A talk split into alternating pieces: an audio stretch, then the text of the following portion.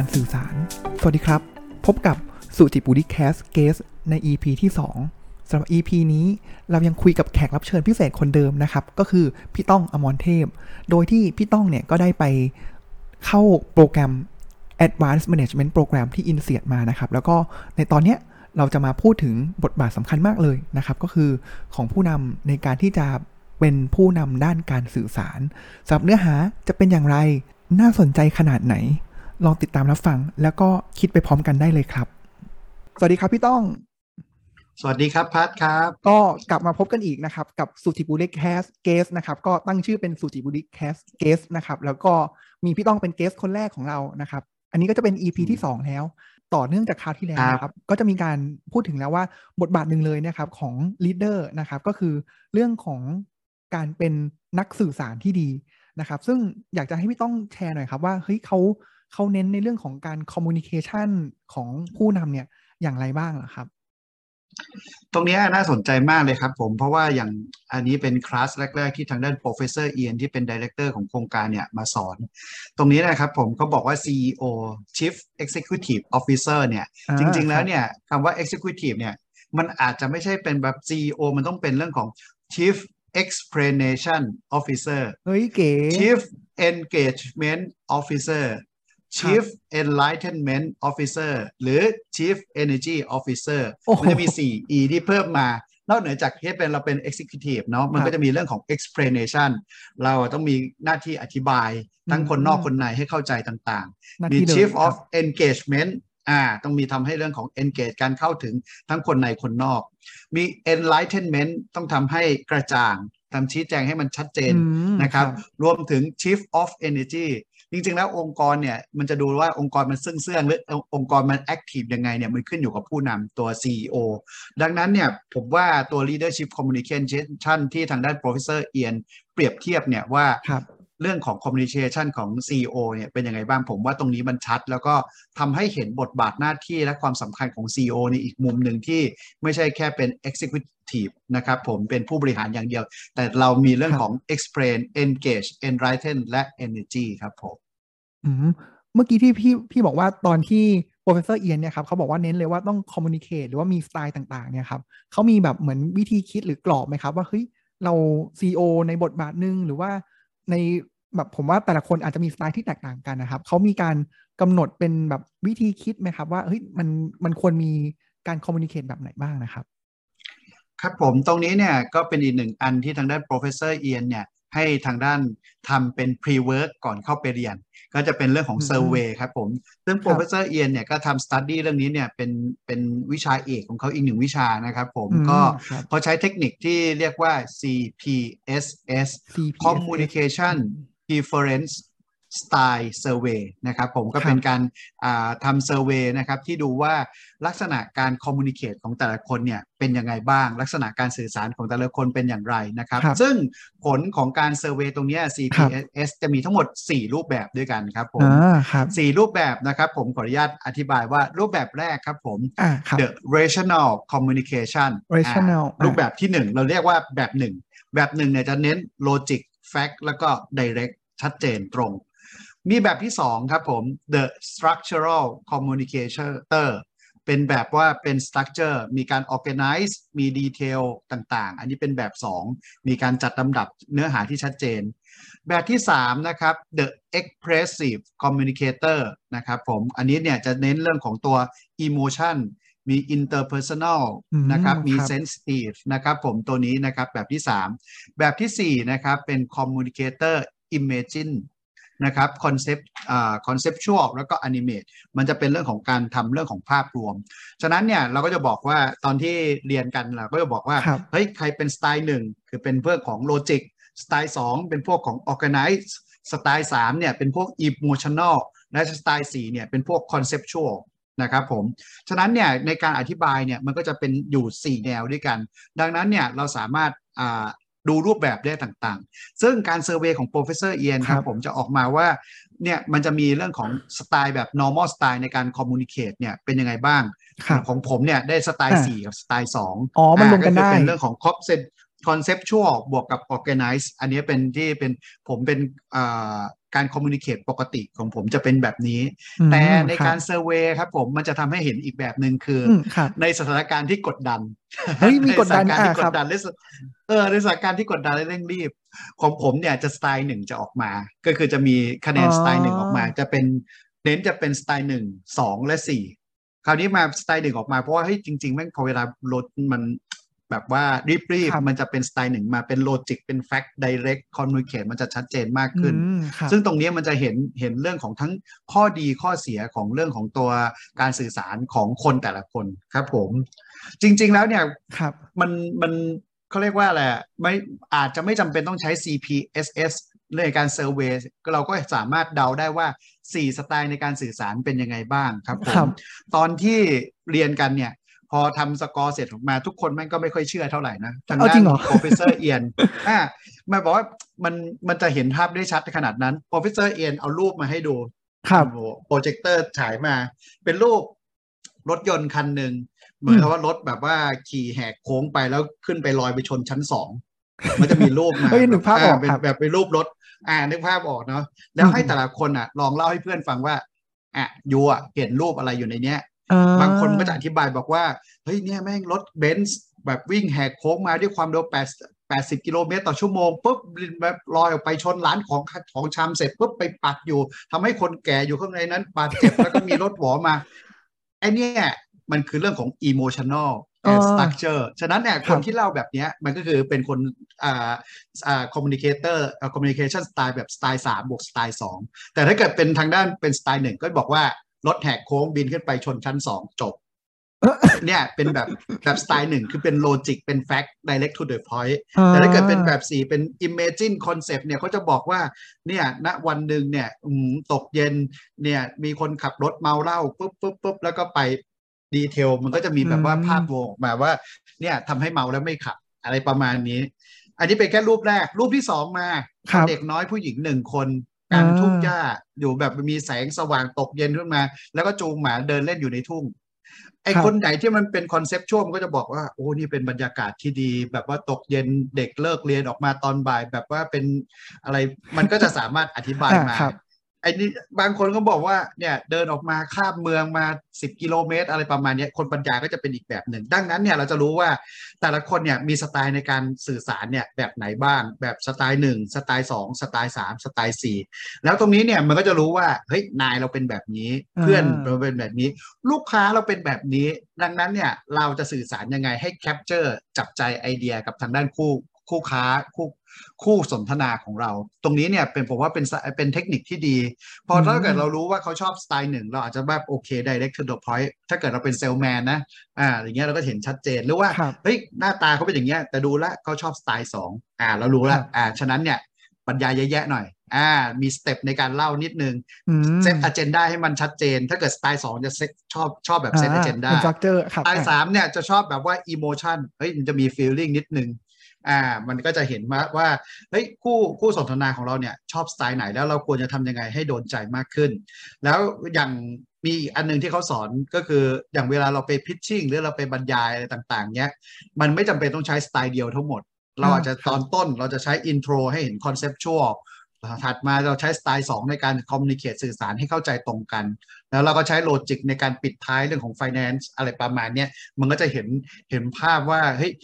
บางเนื้อหาเราจะใช้สไตล์ผสมแต่ละอัน แต่ไอแต่ละคนที่ได้สกอร์มาเนี่ย มันคือเป็น preference คือเหมือนกับลักษณะแบบว่าที่เราชอบหรือเรา prefer ที่จะใช้ แต่ว่าจริง ๆ แล้วอะทุกคนสามารถปรับตัวได้หมด ไม่จำเป็นต้องเป็นสไตล์4สไตล์2สไตล์ครับ1สไตล์3ก็ได้ครับผม อันนี้ผมว่ามันน่าสนใจในการทำตรงนี้ครับผมเฮ้ยพี่ผมผมนอกเรื่องนิดนึงนะครับ ระหว่างที่พี่เล่าให้ฟังได้สิ่งได้ใดนะครับ ผมมา pop up ขึ้นมาคนหนึ่งเลย อยากจะมาชวนพี่คุยเลยครับ ว่าคนคนเนี้ย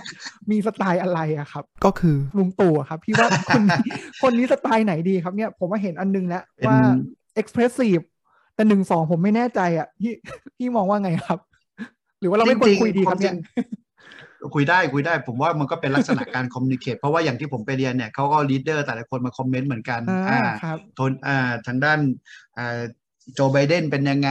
ทางด้านตัวอืมเนี่ยฮะหรือว่าทางด้านเอม a น u เอลมาครองเนี่ยสื่อสารยังไงเขาเอาคลิปวิดีโอแต่ละคนมาอ๋อเหรอมาครับมาให้ดูเลยนะครับมแต่อันนี้ไม่ใช่เรื่องของคอมมิ n นิเคชันนะมันจะมีลักษณะอื่นๆ ตอนที่อ่าแต่ละคนแสดงท่าทางเวลาคุยกันเวลาจับมือ เวลาเดินนำหน้าอะไรต่างๆ ตรงเนี้ย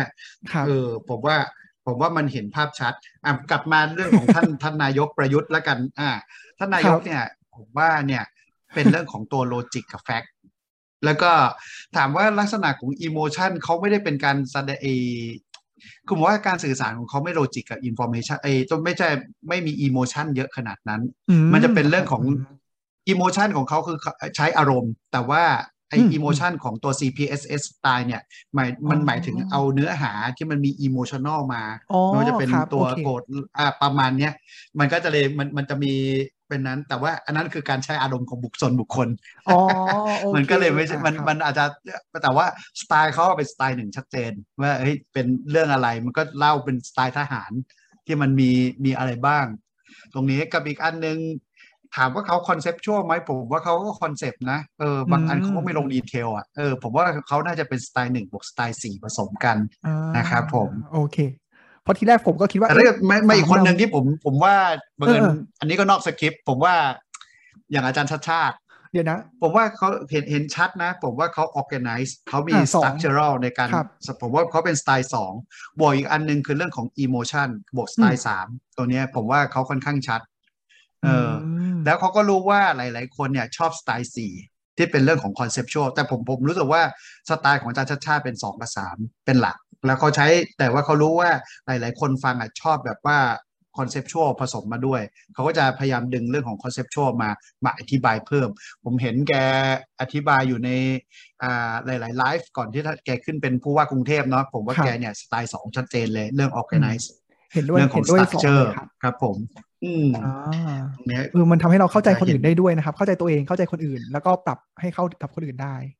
ผมว่าผมว่าเราจะรู้จักการใช้ใช้เทคนิคกับคู่สนทนาแต่ละแบบ ตรงเนี้ยค่อนข้างชัด อย่างเนื้อแก้ผมวิเคราะห์อาจารย์ชัดชาติ ผมว่าเขาเป็นสองกับสามแต่เขาหัดใช้สไตล์สีเพิ่มเติมอืมแต่ท่านท่านนายกปัจจุบันเนี่ย แกยึดสไตล์หนึ่งอย่างเดียวเลย มันมันมันอาจจะไม่ใช่ไม่ใช่ทางที่ถูกอะไรประมาณเนี้ยสำหรับเรื่องของแต่ละบทบาท ประมาณนั้นครับ อืมครับ น่าสนใจมาก ผมอยากต่อยอดอีกนิดนึงนะครับ คือ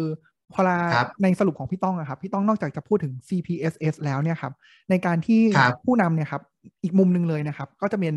ปัจจัยที่อาจจะมีผลต่อการสื่อสาร ก็คือเรื่องของ character ของเขาที่จะเป็นคนที่เป็น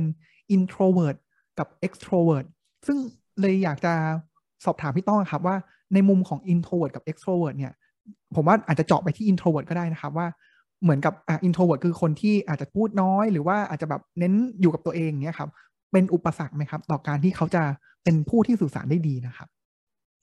ความจริงไม่ได้เป็นอุปสรรคมากขนาดนั้นในอดีตอาจจะเป็นถ้าเกิดแต่ก่อนเราไม่มีเทคโนโลยี เราไม่มีไมโครโฟน เราไม่มีลำโพง เราไม่มีครับอีเมล เราไม่มีเรื่องของตามตัว Zoom Meeting อะไรต่างๆ ตรงเนี้ยผมอืมว่าครับมันเป็นอุปสรรคระดับหนึ่งคน introvert เนี่ย แต่ความจริงแล้วผมผมย้อนกลับไป definition ก่อนว่า extrovert กับ introvert เนี่ยอะครับจริงๆแล้วเขาดูเรื่องของการที่ว่า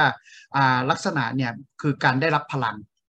ได้ครับพลังจากการอยู่กับหลาย ๆ คนกับการได้รับพลังกับการอยู่คนเดียว ดังนั้นคน extrovert เนี่ยก็คืออยู่กับคนหมู่มากก็จะมีพลังมากขึ้น introvert อยู่กับคนคนเดียวอยู่อยู่กับตัวเองก็จะมีพลังมากขึ้น อะไรประมาณนี้ผมเน้นเรื่องพลังไว้ก่อนคราวนี้มาถามว่าครับเฮ้ยจริง ๆ แล้วในปัจจุบันเนี่ยคนที่เป็นผู้นำเนี่ย introvert ก็มีคุณอืมสามารถคิดคนเดียว และคุณสามารถใช้เทคโนโลยีในการสื่อสารอีเมล หรือว่าไลฟ์หรืออัดวิดีโอแล้วก็สื่อสารไปไม่จำเป็นต้องอยู่กับหลายๆคน แล้วคุณสามารถ interact หรือมาโชว์พลังโชว์แบบว่าได้รับพลังจากเพื่อนๆแล้วอันนี้ได้ ดังนั้นเนี่ยก็จะเป็นโอกาสของคน introvert ที่สามารถขึ้นเป็นระดับผู้นำใน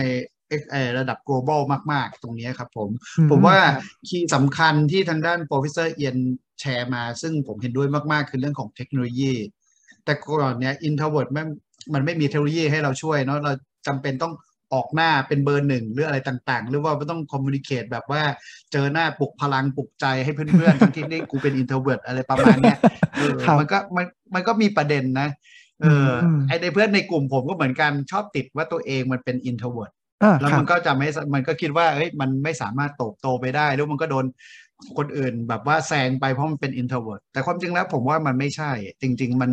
มันสามารถปรับตัวได้หลายสไตล์ เพื่อที่จะเติบโตเป็นผู้นำที่ดีได้ครับผมอืมมันคือไอ้ ambivert ไหมครับ เหมือนศัพท์ที่เคยได้ยินความจริง ambivert อีกอันหนึ่งที่ทางด้าน professor เอียนเสนออ่าเขาเรียกแชร์มาครับมันซึมอยู่ในการทดสอบ CPSS สไตล์ที่ทางด้านอ่า professor เอียนอ่าให้ทำ คราวเนี้ยเขาทางด้าน professor เอียนก็มีการทำรีเสิร์ชอีกอันหนึ่งว่า จริง ๆ แล้วมันไม่มีใคร extrovert สุดโต่งหรืออ่า introvert ครับสุดโต่งมันจะมีอยู่ตรงกลางเนี่ยที่เรียกว่า ambivert ตรงนี้ครับผม ซึ่ง ambivert เนี่ยก็คือไอ้พวกที่เป็น hybrid สามารถเป็นได้ทั้ง introvert และ extrovert อยู่ที่ครับว่าแล้วแต่สถานการณ์ ซึ่ง ก็จะมีพวกนี้เหมือนกันว่ามันไม่ได้สุดโต่งสามารถรับได้รับพลังได้ทั้งสองแบบ อยู่กับตัวเองก็มีพลังอยู่กับหลายคนก็มีพลัง ซึ่งตรงเนี้ยมันชัดเจนว่าเฮ้ยตรงเนี้ยเป็นพวกไฮบริดเขาก็เลยบอกว่าเออหลังๆมามันจะมีกวนนี้ขึ้นมา เพื่อที่จะให้มันชัดเจนบางคนมันไม่ extrovert สุดโต่งหรือไม่อ่า introvert ครับสุดโต่งครับผมประมาณนี้ครับ ก็จริงๆแล้วก็น่าสนใจมากเลยนะครับอ่านเรื่องของ CPSS แล้วก็ใช้ในการวิเคราะห์คนนะครับ แล้วก็เรื่องของมุมมองผมว่า introvert กับ extrovert ซึ่งผมว่าส่วนตัวผมก็เป็นคนที่เป็น introvert แล้วก็ถ้าอยู่ในบริบทที่ต้องเจอผู้คนก็ต้องแปลงร่างมาเป็น extrovert หรือ ambivert บ้าง แต่ก็หลังจากนั้นครา communicate เสร็จก็หมดแรงทีเดียวเลยนะครับ ผมเห็นอีกอันนึงอะครับ พี่ต้องอยากให้พี่ต้องเล่าให้ฟังหน่อยอะครับว่าพอลาพี่ต้องไปใช่ไหมครับ มันก็จะมีอะทฤษฎีด้วยต่างๆนะครับ แล้วก็เรื่องของเวิร์กช็อปที่เกี่ยวกับ communication นะครับ ว่าเฮ้ยเห็นแล้วขนาดผมอ่านแล้วก็สุด น่าสนใจเลยอยากให้พี่ต้องเล่าให้ฟังหน่อยนะครับ ว่าเวิร์กช็อปเนี่ยมันบรรยากาศเป็นยังไงบ้างเขาสอนยังไงที่มันทำให้เราอินกับเนื้อหา หรือพัฒนาตัวเองมากขึ้นนะครับ ครับผมก็ตัวเวิร์กช็อปครับผมที่จะเอาโฟกัสเป็นเรื่องของตัว communication ก่อนละกันนะครับอ่าผมครับผม อย่างอันนึงเนี่ยเรื่องของ communication นะครับ การบ้านอันนึงก่อนไปเรียนเนี่ยที่เขาให้ผมไปทำเนี่ยก็คือหนึ่งก็คือครับให้อัดคลิปอะไรก็ได้ของตัวเองในการ communicationครับให้อัดคลิปเต็มเต็มตัวนะครับผมก็คือให้หัวมีจรคดนมาเท้าถ่ายเราเนี่ยเต็มตัวหัวจดเท้าครับแล้วก็เล่าเรื่องอะไรก็ได้ให้เราเลือกมาเรื่องที่เรา comfort มา ประมาณสัก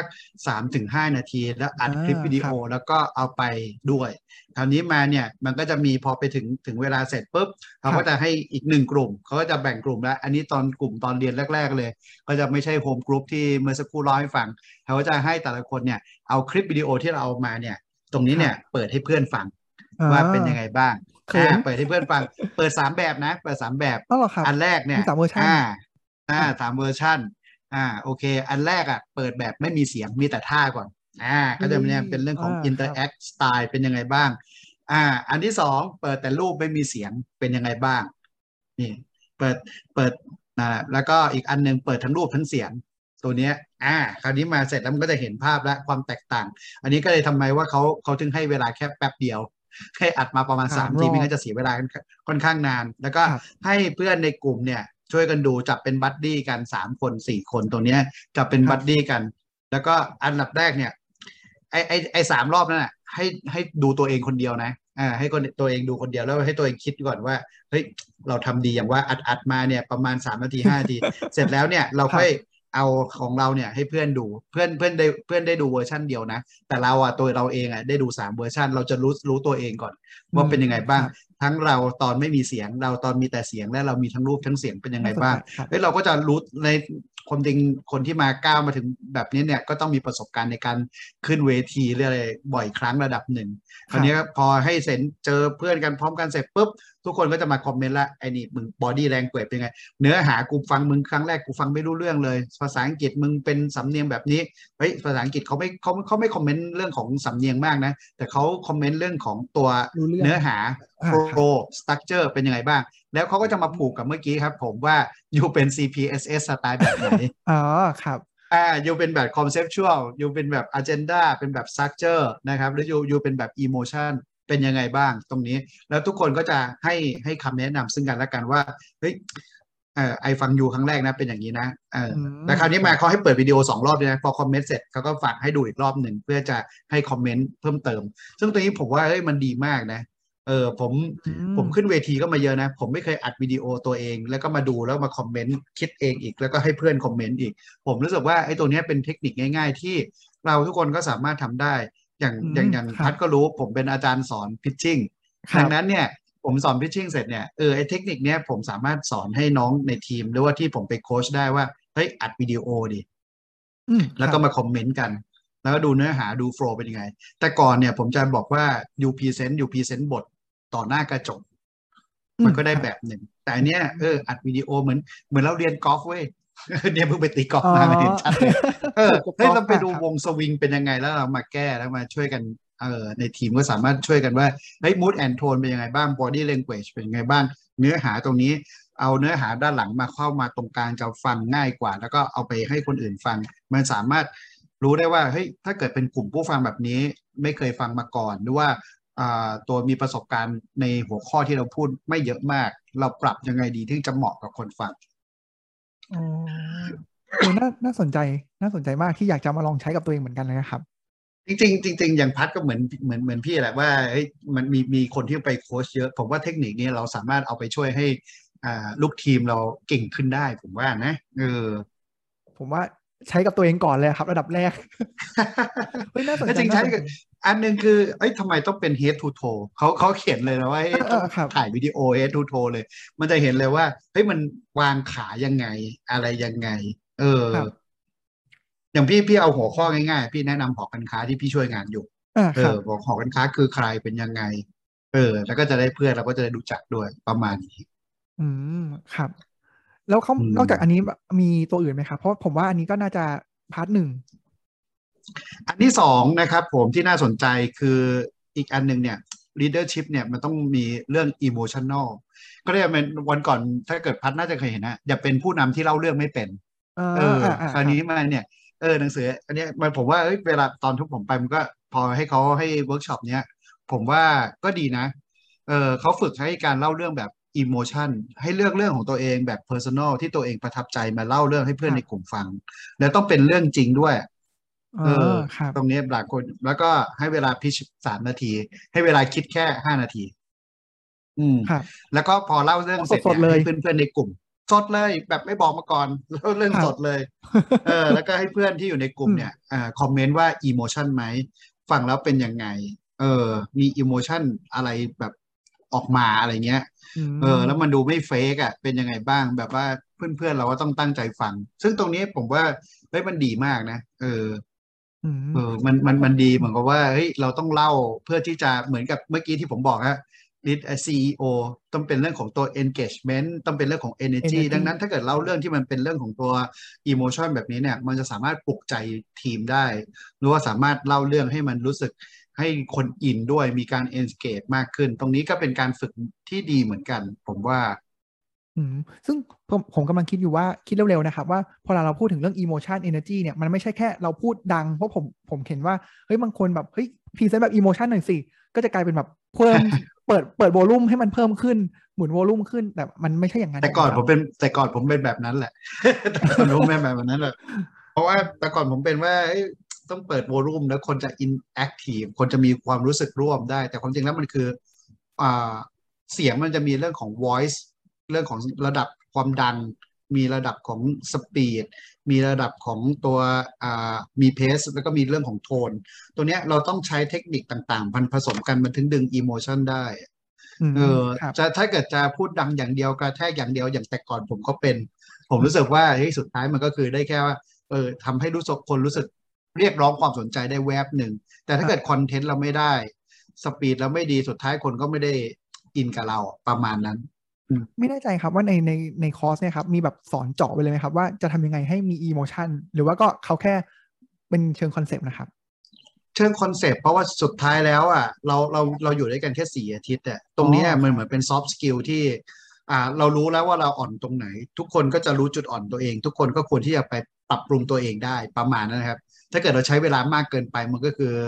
มันต้องเป็น take course อีกอันหนึ่งเป็นเรื่องของ leadership communication อะไรต่างๆ ที่เป็นโฟกัสแค่ตรงเนี้ยผมรู้สึกว่าแต่ละคนเนี่ยก็รู้ข้อดีข้อเสียของตัวเองโดยที่ว่าคนที่มาคอมเมนต์เราอะมันไม่ได้มีประโยชน์อะไรกับเราเลย มันเป็นทุกคนเป็น leader ไม่ได้มีผลได้ผลเสียทางธุรกิจอะไรต่างครับๆแล้วก็ไม่ได้มี relationship มาก่อนมากขนาดนั้นว่าต้องแคร์อะไรกันมาก มาเนี่ยแบบโอ้โหคอมเมนต์ตรงๆกันชิบหายเลยหรือเป็นลักษณะของฝรั่งก็ไม่รู้นะ เอเอออ นั่นแหละ คือคอมเมนต์ค่อนข้างตรงฉะนั้นเนี่ยผมก็รู้สึกว่าเออนี่ก็เป็นโอกาสอันดีนะ เราโอ้นั่นแหละ มาจากทั่วโลกเราอาจจะเจอกันแค่ครั้งนี้ครั้งเดียวก็ได้หรือว่าเป็นเป็น friend ในที่เหลือคือเป็น friend ใน WhatsApp แต่ว่าเราไม่ได้มีอะไรขนาดนั้น ดังนั้นเนี่ยค่อนข้าง sincere มีโอกาสพูดตรงๆ คอมเมนต์ตรงๆ เพราะทุกคนจะได้ประโยชน์ เพราะอย่างที่บอกพัดไปคราวที่แล้วครับ คอร์สนี้ที่ดีจริงๆเนี่ยมันคือเพื่อนด้วยอืมคนที่ร่วมผู้ร่วมเรียนด้วยเนี่ย75คนเนี่ยคือเป็นระดับ top CEO ทั้งนั้น มันก็เลยว่าทุกคนมีวุฒิภาวะและมีความมีความรู้ที่จะคอมเมนต์กันเองด้วยกันอยู่แล้วอืมครับครับผม โอ้ผมว่าจั่วหัวแค่เรื่อง communication อย่างเดียวนี่ก็คุยกันมาครึ่งชั่วโมงกว่าเลยนะครับ ก็เนื้อหาแน่นแล้วก็เอ้ยสนุกมากแล้วเพลินแบบผ่านไปเร็วมากเลยครึ่งชั่วโมงกว่าแล้วนะครับ ครับผม พี่ต้องอยากมีอะไรอยากจะฝากเกี่ยวกับเรื่องคอมมูนิเคชันอะไรอย่างนี้ไหมครับ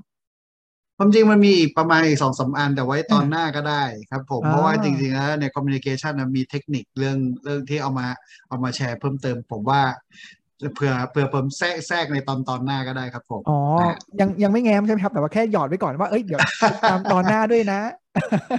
อ่าคนแหมผมกลัวกลัวเล่าแล้วยาวอ๋อถ้าเกิดตอนนี้งั้นยาวได้งั้เดี๋ยวงั้นจะเดี๋ยวเล่ากักต่อไว้ก่อนดีกว่า เออนั่นแหละครับผมอืม ได้เลยครับงั้นก็สรุปงั้นเดี๋ยวผมขออนุญาต recap เร็วๆของวันนี้นิดนึงนะครับครับผมก็วันนี้เราก็จะมีการพูดถึงว่าเออพี่ต้องไปแล้วแบบข้อดีอีกอันนึงเลยที่ไปแล้วก็คือมีการ recap กันด้วย แล้วก็ได้แต่ละคนได้ reflect นะครับว่ากลับมาแล้วเป็นยังไงบ้างนะครับ แล้วก็มีการพูดถึงเรื่องของ communication นะครับ แล้วก็จะมีเรื่องของ CPSS นะครับในการทำ survey ว่าเราเป็น type แบบไหนนะครับ ก็จะเป็น4 type type แบบเอ่อ communicate แบบ rational ก็คืออ่าเป็นคนมี logic มีเหตุผลนะครับ อ่าเป็น fact นะครับแล้วก็เรื่องของ structure นะครับก็คือเป็นขั้นเป็นตอน keyword ที่พี่ต้องใช้ก็คือตอนที่ agenda อ่ามี agenda นะครับแล้วก็เรื่อง expressive ก็คือเน้น emotion ซึ่ง emotion เนี่ยไม่ใช่แบบไม่ใช่แบบตะโกนหรือว่าแบบเป็นบริบทของคนนะครับ แต่เป็นเนื้อหาที่ emotion นะครับ ไม่ใช่อ่าการแสดงของคนนะครับ หรือนิสัยคนนะครับ แล้วก็อันสุดท้ายก็คือเป็นในแง่ของ conceptual นะครับอืมอันนี้ก็จะเป็น framework ที่ผมว่า เราเรียนรู้ได้ดีเลย แล้วก็มีการพูดถึง introvert extrovert ว่า in เดี๋ยวเนี้ยก็ introvert ก็ไม่ได้เป็นเหมือนเป็น limitation ของอุปสรรคผู้นำในการไม่ได้สื่อเป็นสารแล้วใช่นะครับใช่อ่าครับก็มีเรื่องเทคโนโลยีมาช่วยนะครับ แล้วก็เป็นในเรื่องของเวิร์กช็อปนะครับที่น่าสนใจมากแล้วก็สามารถนำมาประยุกต์ใช้ในการพัฒนาการ communication ของตัวเองได้เลยนะครับ โอเค งั้นวันนี้ก็น่าจะ พอหอมปากหอมคอกับเรื่องของ leadership communication นะครับ แล้วก็พี่ต้องก็มีแง้มแล้วว่าจะมีเทคนิคต่างๆ อีก ก็ขอเพื่อนๆผู้ฟังนะครับ ก็ติดตามชมได้รับฟังได้ในครั้งต่อตอนหน้านะครับ ว่าจะเป็นเนื้อหาอย่างไรนะครับสำหรับวันนี้ก็ขอขอบคุณพี่ต้องมากๆนะครับ ที่มาเล่าสู่กันฟังเนื้อหาดีๆ ที่ผมว่าเออมันถ้าไม่ได้เจอพี่ต้องนี่ผมว่าผมก็ไม่รู้จะเรียนรู้สิ่งเหล่านี้จากไหนนะครับ ครับผม ได้ครับ ขอบคุณพัชเช่นกันครับผมแล้วก็เดี๋ยวไว้พบกันตอนหน้าครับผม ได้ครับ ขอบคุณครับ สวัสดีครับ ขอบคุณครับ